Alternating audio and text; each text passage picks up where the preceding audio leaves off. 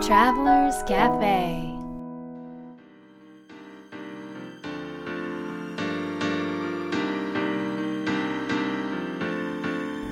ライフトラベラーズカフェへようこそ。松田美弘です。若菜です。ナビゲーターの武井宏奈です。世界各国で自分らしいライフスタイルを送っている素敵な方々にインタビューをし配信するライフトラベラーズカフェこのバージョンはみひろさんと若田さんが日本に来た時に各国で旅してきた時のお土産話と皆さんからの質問に直接答えるカフェトークでお届けします。今回はどこに行ってきたんですか？はい今回はパリです。わパリス。ですパリス。いいですねパリス。響きがねいいよね。うん。あの女子には大人気だよね。ラウンジあ空港のラウンジで、うあの私たちが行った時に、うん。もうある男性がね受付されてて、うんあのお客様どちらにご出発ですか?」って言った時に「もうパリス!」って言うわけですよ。この言い方がまたかっこいいし響く響く。かっこよかった、へー。なんか言うなんか不思議だよね。あのパリっていうあのなんか響きがいいよね。魔法のなんかこうね、うん。パワー力があるでパリって憧れますやっぱりそうですね。私ファッションがやっぱ好きなのでやっぱり、うん、そっか。憧れありました。うん、はい。女子に人気だよね。そうだまあでも男ね性でも私僕パリに憧れててってあんま聞かなかった、うん。確かに。でもやっぱ芸術であったりとか 食とか、うん。そういった道を極められてる方はやっぱりパリにそうだね。は必ず行くんじゃないでしょうか、うんうんうんうんうんうんお二人の中でパリのイメージってどんなイメージですか、私はねなんかすごくこう自分っていうものを持ってて、うん。それでなんかこうなんだろう自分の感覚っていうかセンスをすごく大切にしつつあの磨いているっていう街かな、でだから17歳の時にてかその10代からすごいパリのパリが好きででそのきっかけになったのがあのその17歳の時に、あのちょっとねその自分よりも5歳ぐらい大人の雑誌を読むみたいなことをなんかその10代にやってて まあその後もそんな感じだったんだけど、うんうん。でその時に見た雑誌に特集されてたのがパリジェンヌだったんですよ。でパリジェンヌでもなんかこう若い人から、うんうん。その30代ぐらいの人まで10代から30代の人までの女性のパリジェンヌの、まあ、生活に密着してでなんかあのその人のライフスタイルを記事にするみたいなうんうんうん。記事だったんだけど、はい。その中の一人が10代同じ17歳のパリジェンヌが出てきへてで彼女があの大切にしてることとか今後社会でやっていきたいこととかあとはなんかすごくこうお化粧品との話をしたりとか、うん。そういう記事がと写真が載っててなんかね同じ17歳でうん。全く世界が違ううん。人だ人っていうかな、うん、生き方だったからうん。すごい衝撃を受けて。うんもほ同時にものすごく素敵だと思ったの、うん。なんか17歳でもうすでに自分の生きる道はここだって決めて、うん。でなんか自分がすごく大切にしていること私はこのことが大切だからって言い切れて、うん。でなんか家族との時間や友人との時間もすごくエンジョイしてでなんかこうメイクとか美しさも自分がどう何をこうまとったりメイクをしたら美しいかっていうのも知ってるの、うんうんうん。その感覚がね全くなかったから、うんそこからねもうすごくパリへの憧れうん。が始まったかな、うん。ミヒは？うん？パリパリについて。パリについて？か完全に今聞き？入ってましたね。パリはクロワッサンがへえ美味しいですパン美味しいですよね。いや美美味しい。味しいの、ね。本当に美味しくてびっくりした。パンってこんなに美味しいんだって思った、ね本当に、パンっていうかクロワッサンがこんなに美味しいんだって思った。ああ私あの道をパリジェンヌが、うん。あのフランスパンをわーってかじりながら歩いてるのを見て、うんうんうんかっこいいと思って、うんうんうんフランスパン1本買って、うんうんパリの街をうんうん。フランスパンかじりながら歩いたっていう、あれねでもね本当その場でかじりたくなる美味しさなそうのなのよ。で香りもすごいし。その場で食べた方が美味しい、めちゃくちゃ美味しい。結構焼きたてのこと多くないですか？そう。そうそうそうね。ちょっとフランスパンの概念が変わるよね、日本で食べてたフランスパンの概念がね全く違うから、美味しさが。そう。本当に育ってますようん。ね、その僕クロワッサンが嫌いなんですよ。えなぜですか？いやなんていうのかなあのパイ生地が嫌いなんで。でパリに行くってなった時にうん半年前ぐらいから、あのクロワッサンを食べる練習をしていて。でクロワッサンある場所日本でねレストランとか必ずもういやいやクロワッサン頼んでたんですよなかなか美味しさが分かんなくてしかもカフェラテにつけるっていうね食べ方をして。でそれパリ行ってからだよ。えそれでもやってたよ、うん、でパリに行ってまたどうせ習。日本と同じだよなと思って食べたら全然違うの。それでクロワッサンが大好きになってえ。日本日本でも断るごとにクロワッサンを前は食べてたっていう。ー一時期私もクロワッサンハマって、うん。うんパンあんまり好きじゃないんですよ実は、うんうんうん。なんですけどあのふ私がパンを好きになったきっかけは あの西武池袋線の中村橋にあるあの本当街のパン屋みたいなところで食べたパンが美味しくてうん。好きになったんですけど、うん。もう一時期クロワッサンハマってもういろんなとこ食べ歩いてました、えー。日本で美味しいクロワッサン見つけるの難しくないですか、なか。いや僕はちょっとあんま記憶にないかな。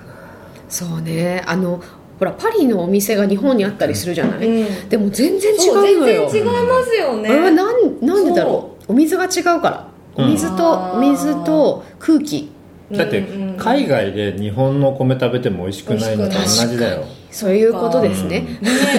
いややっぱりなんかその土地ならではの食べ物っていうのがあるんですそうねそう。なんか僕たちいつもパリに行くとサンジェルマン・デプレっていうとこに滞在するんだけど、そこにあのパリで2番目に美味しいっていうクロワッサン屋さんがあって、そこがもう美味しかった。いいな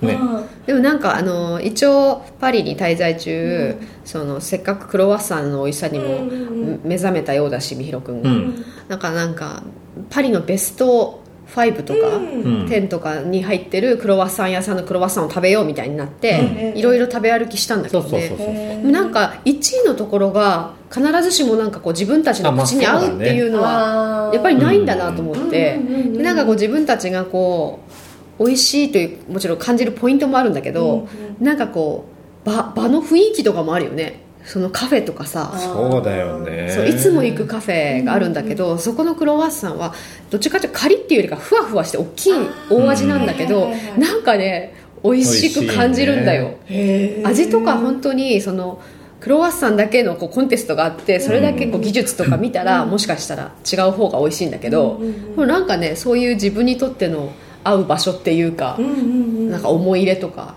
なんかそういうのでね美味しさって変わるなと思った、うんそのよく行くカフェがあって、えっ、とそこは観光日本からの観光の人たちも、まあ、有名だからよく行くんだけど1階と2階があるのね、うんうんで1階はもうまさにもうザ・パリって感じで外を見ながらこうカフェクレームを飲んでみたいなところでもうすごく満席なのいつも。うんうんうん。で僕たちは2階に行って2階はねあんまり人がいなくて。でそこでノートで文文章書いたりね、うん。なんかそういう使い方をしてる。そうそう。なんかそのカフェはとてもさっき言ったように有名で本当昔からの有名な文豪の方たちがそこでこういろいろ執筆を議したりね。論議論をしたりしてたって言われてる場所で。でだからね1階に座ると確かに人はいっぱいなんだけど、うんうん。まずあのカフェ文化パリのカ,、うんうん。カフェ文化で外せないギャルソンうんうん。の人たちそのサービスすしたりとかする人たちなんだけどその人たちの動き素晴らしい美しい動きを見ることができるっていうことであったりとか、あと確かにね多分ねすごい有名な人たちが来てる感じなのでギャルソンの人がこう握手する人たちがいて、うんうん。そういう人たちのお客さん見るとちょっと普通じゃないなこの人っていうオーラを放ってたりするから、多分そういうすごい方たち素敵な人たちとかをこう人間観察もできるから1回も楽しいんだけど、なんかねうちらはこう自分たちの時間が欲しいので2階の静かなところでね、んよく1日2回とか3回とか行く時は行っちゃって、うん過ごしますね。あそうなんですね。いやなんか充実したパリの過ごし方ですね、うん。うん。それも、うん。また行きたいな、行きたいね。ね。はい。はい、今回も素敵な旅でした。では今日のテーマに行きたいと思います。はい、今日のテーマは私はうん。フリーランスでビジネスを展開しているんですが、うん。複数のメンターの教えが全く違う場合があり、うん。困惑してぐるぐるうろうろしてしまい立ち止まってしまうことがよくありますどうしたら幸せにビジネスを展開成功させることができるでしょうか？というテーマです。はい。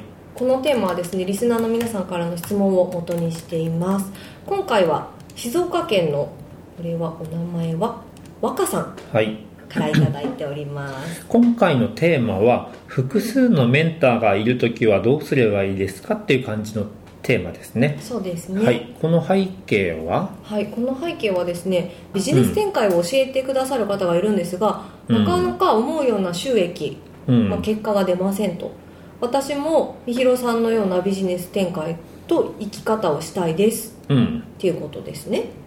はい、なるほど。うん。これ答えから言うとはい、複数のメンターがいるからうまくいかないんじゃないかな。メンターって複数いるもんなんですかね？がいる場合もあるあそうなんですね。と思うんだけどうーんまあメンター A さんとうんうん。メンター B さんとメンター C さんがいた時に、うんうん。基本的にはみんな多分違うことを言ううんうんうん。と思うんだよね、はい。それぞれのストーリーが違うから、うんなので教えが違ううんうんでしょ、うん。だと私は誰から誰の意見を参考にすればいいんだって分かんなくなって動けなくなっちゃうから、はい。僕としては一人がいいんだなと思う、で僕の大学の頃のエピソードがあって、えー、と僕の大学で先生が教授がね4人いたんですよ。うんうん。でみんなと僕山形の大学なんだけど、えー、と4人とも東京に住んでて第1週目は教授 A 第2週目は教授 B 第3週目は教授 C っていう感じで来てるわけ。うんうん。で第1週目に来た時にデザインとはこうこうこういうもんなんだ。だからこういうやり方やんなきゃダメだよ。はい分かりました。って言ってやってたら次の週でそんなやり方をしちゃダメだ。って次の教授が言って ええと思ってじゃあその教授のやり方をしてたら次の週にまた別の教授が来ていやそういうやり方してこういうやり方しなきゃダメだって言ってっていうのがあったのね。でそこで初めてあなんか複数の教えがあるんだなっていうことを知って、僕としてはなんだろうな。そのみんなの意見を聞いてたらいくら先生といえどもこうなんか一貫性がないものに、うんうん。えーできちゃうんじゃないかなっていうことで、まあ、それが大学の頃分かったっていうことで、えーなのでなんかこの人に教えてほしいと思ったらそれ以外の人からは聞かない。うんうん。ある一定の期間はね、うんっていうふうにしてきたのね、うんでそれは結構すごくよくて。うん。でそんなプロセスがあったということともう一つは複数のメンターの教えが全く違う場合に教えと真実っていうものがあって、うん教えはみんな違うんだけどその教えの背景にある真実はきっとみんな同じなの。あその真実をうん。見ることができたら複数のメンターいてもいいんだけど、ーうんうん。それが見えない場合は見つけることがまだできない段階の場合は一人に絞った方がいいと思う、うん。うん私この質問すごくよくわかるんですけどなぜかというと、私はあの教えてくれる人がたくさんいるんですよ。うん。あの黙って座ってても結構こうだよああだよって教えてくれる人がたくさんいて、うん。すごくありがたいな多分可愛がってもらえてるってことだと思うんで、ありがたいなと思っていて何を話そうとしたか忘れてしまいました。みんなの意見聞いちゃうの？みんなの意見聞いてますね。みんなの意見を聞くんです。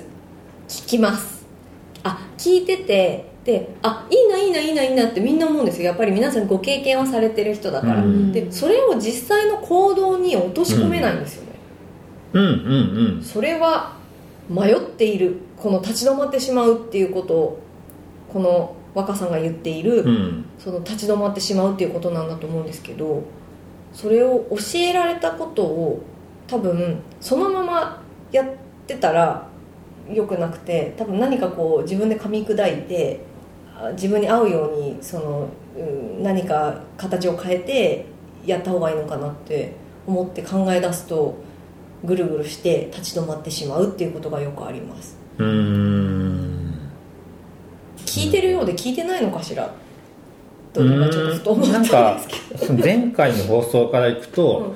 頭ではわかるけど、うん。そのアドバイスが腹には落ちてないんじゃない、どああそうかもしれないうん、とやった方がいいのはわかるけど、うん。腑に落ちてないからあんまりこうやろうかなと思わないとか。それが本当にやりたいことじゃなかったりとか。もうあるよね。うんうんうんうん。そうすると私は一体何がやりたいんだみたいな話に。えっとでもこの場合はそのメンターがいるって、まあ、教えてくださる方がいるっていうことなんだけど、あのここで触れてない視点として、メンターの選び方あっていうのがあってあはい。今日はなんかビジネスの相談だからビジネスのメンターだと思うんだけども、うんとビジネスとはいえどもまあ人生とか生き方とか総合的に考えた方がよくてうん、うん。メンターの選び方としてはその人が、えー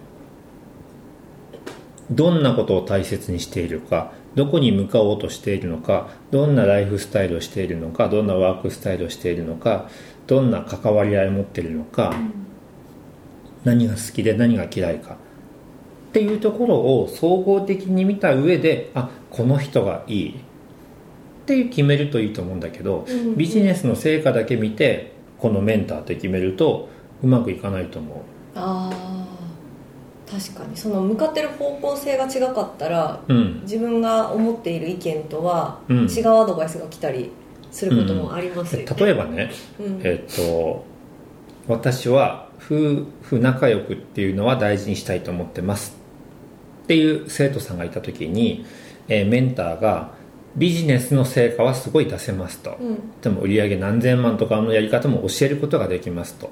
そのやり方通りになれば同じ結果を出ますでもそのメンターは夫婦の仲がよくありません、うんうんうんうんってなった時にメンターにしたいかどうかっていう。ああ確かに、それってその夫婦の仲がいいっていうことが自分の中で本当に大事なことだったりとかした場合にそれを曲げてまでそ違うし、うん、と価値観を持っている人の教えを請うかどうかっていうことですよね。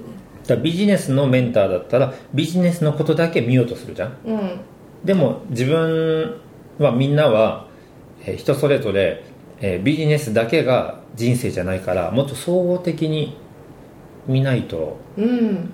ビジネスといえどもうまくいかない気がする。確かいかが？私？うん。そうですね。あのいくつかの視点でのこうメッセージというか今気づいたことはあったんですけど、に、うんなんか2人の話の中に結構それが盛り込まれてて、うん。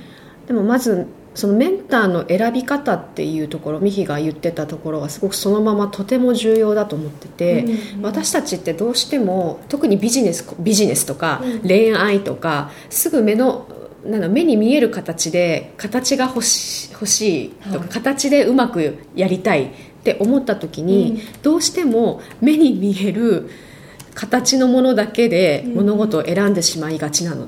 と思うのね、それはもう自分も含めて人ってそうだから、でそうなんだけどでもちろん世の中にはビジネスで成功って言われてる人たちはたくさんいてそのやってることもそれぞれ違ってそれぞれ素晴らしいんだけどそのやってることを見るとちょっとねあの本当になんていうの軸がぶれるというか,、うんだからやってることを見るんじゃなくてやってるその人そ人そのものを見ていくっていうか。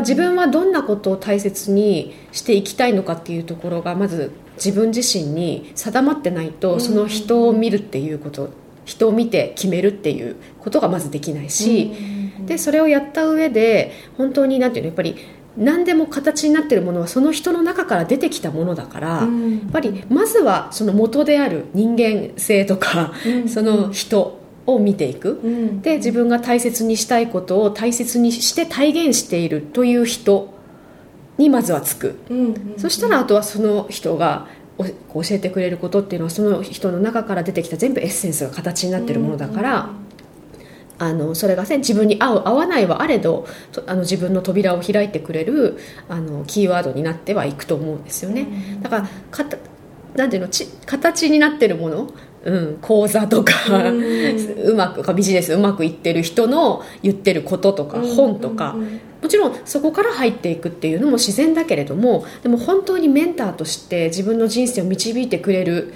え人としてあの選ぶのであれば必ずその人の人間性で決めるとおそらく言ってることが違ったとしても、多分ね全部自分の素養になると思うんですよ、ん。栄養になるというか、学びになるはずなの、うんどれしていいだろうとはならないはずなの、ああそうか。うん、なんかねそこがねすごく大切かなというふうにまず感じます、このそうするとこの若さんの場合は私もみひろさんのようなビジネス展開と生き方をしたいですって書いてあるから、うん。みひろさんに教えを問うべきだってことですよね、まあ僕の全てを話した時に受け入れてもらえるかどうか あだからそのそこがすごく重要でいわゆる、まあ、め俺をメンターにしろって言ってる人は世の中いないと思うけど あのうーんとメンターにされる人は別に全ては公開してないじゃないあんまり、ああまあそりゃそうですよね、うん、ビジネスの側面だけ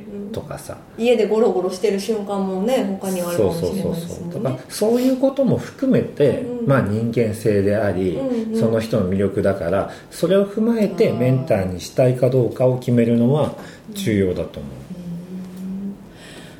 メンターうん。と恋人って違いますか、え違うんじゃないの？違います？いやあーまあ確かにちその質問の意図はわかるな。なんかその私うん。ちょっと質問と離れちゃうんですけど、うん。好きになる人って尊敬できる人あなんでえー、なんです。そうなんです だからイコールメンターになりやすいーあー。あです。はい。はい。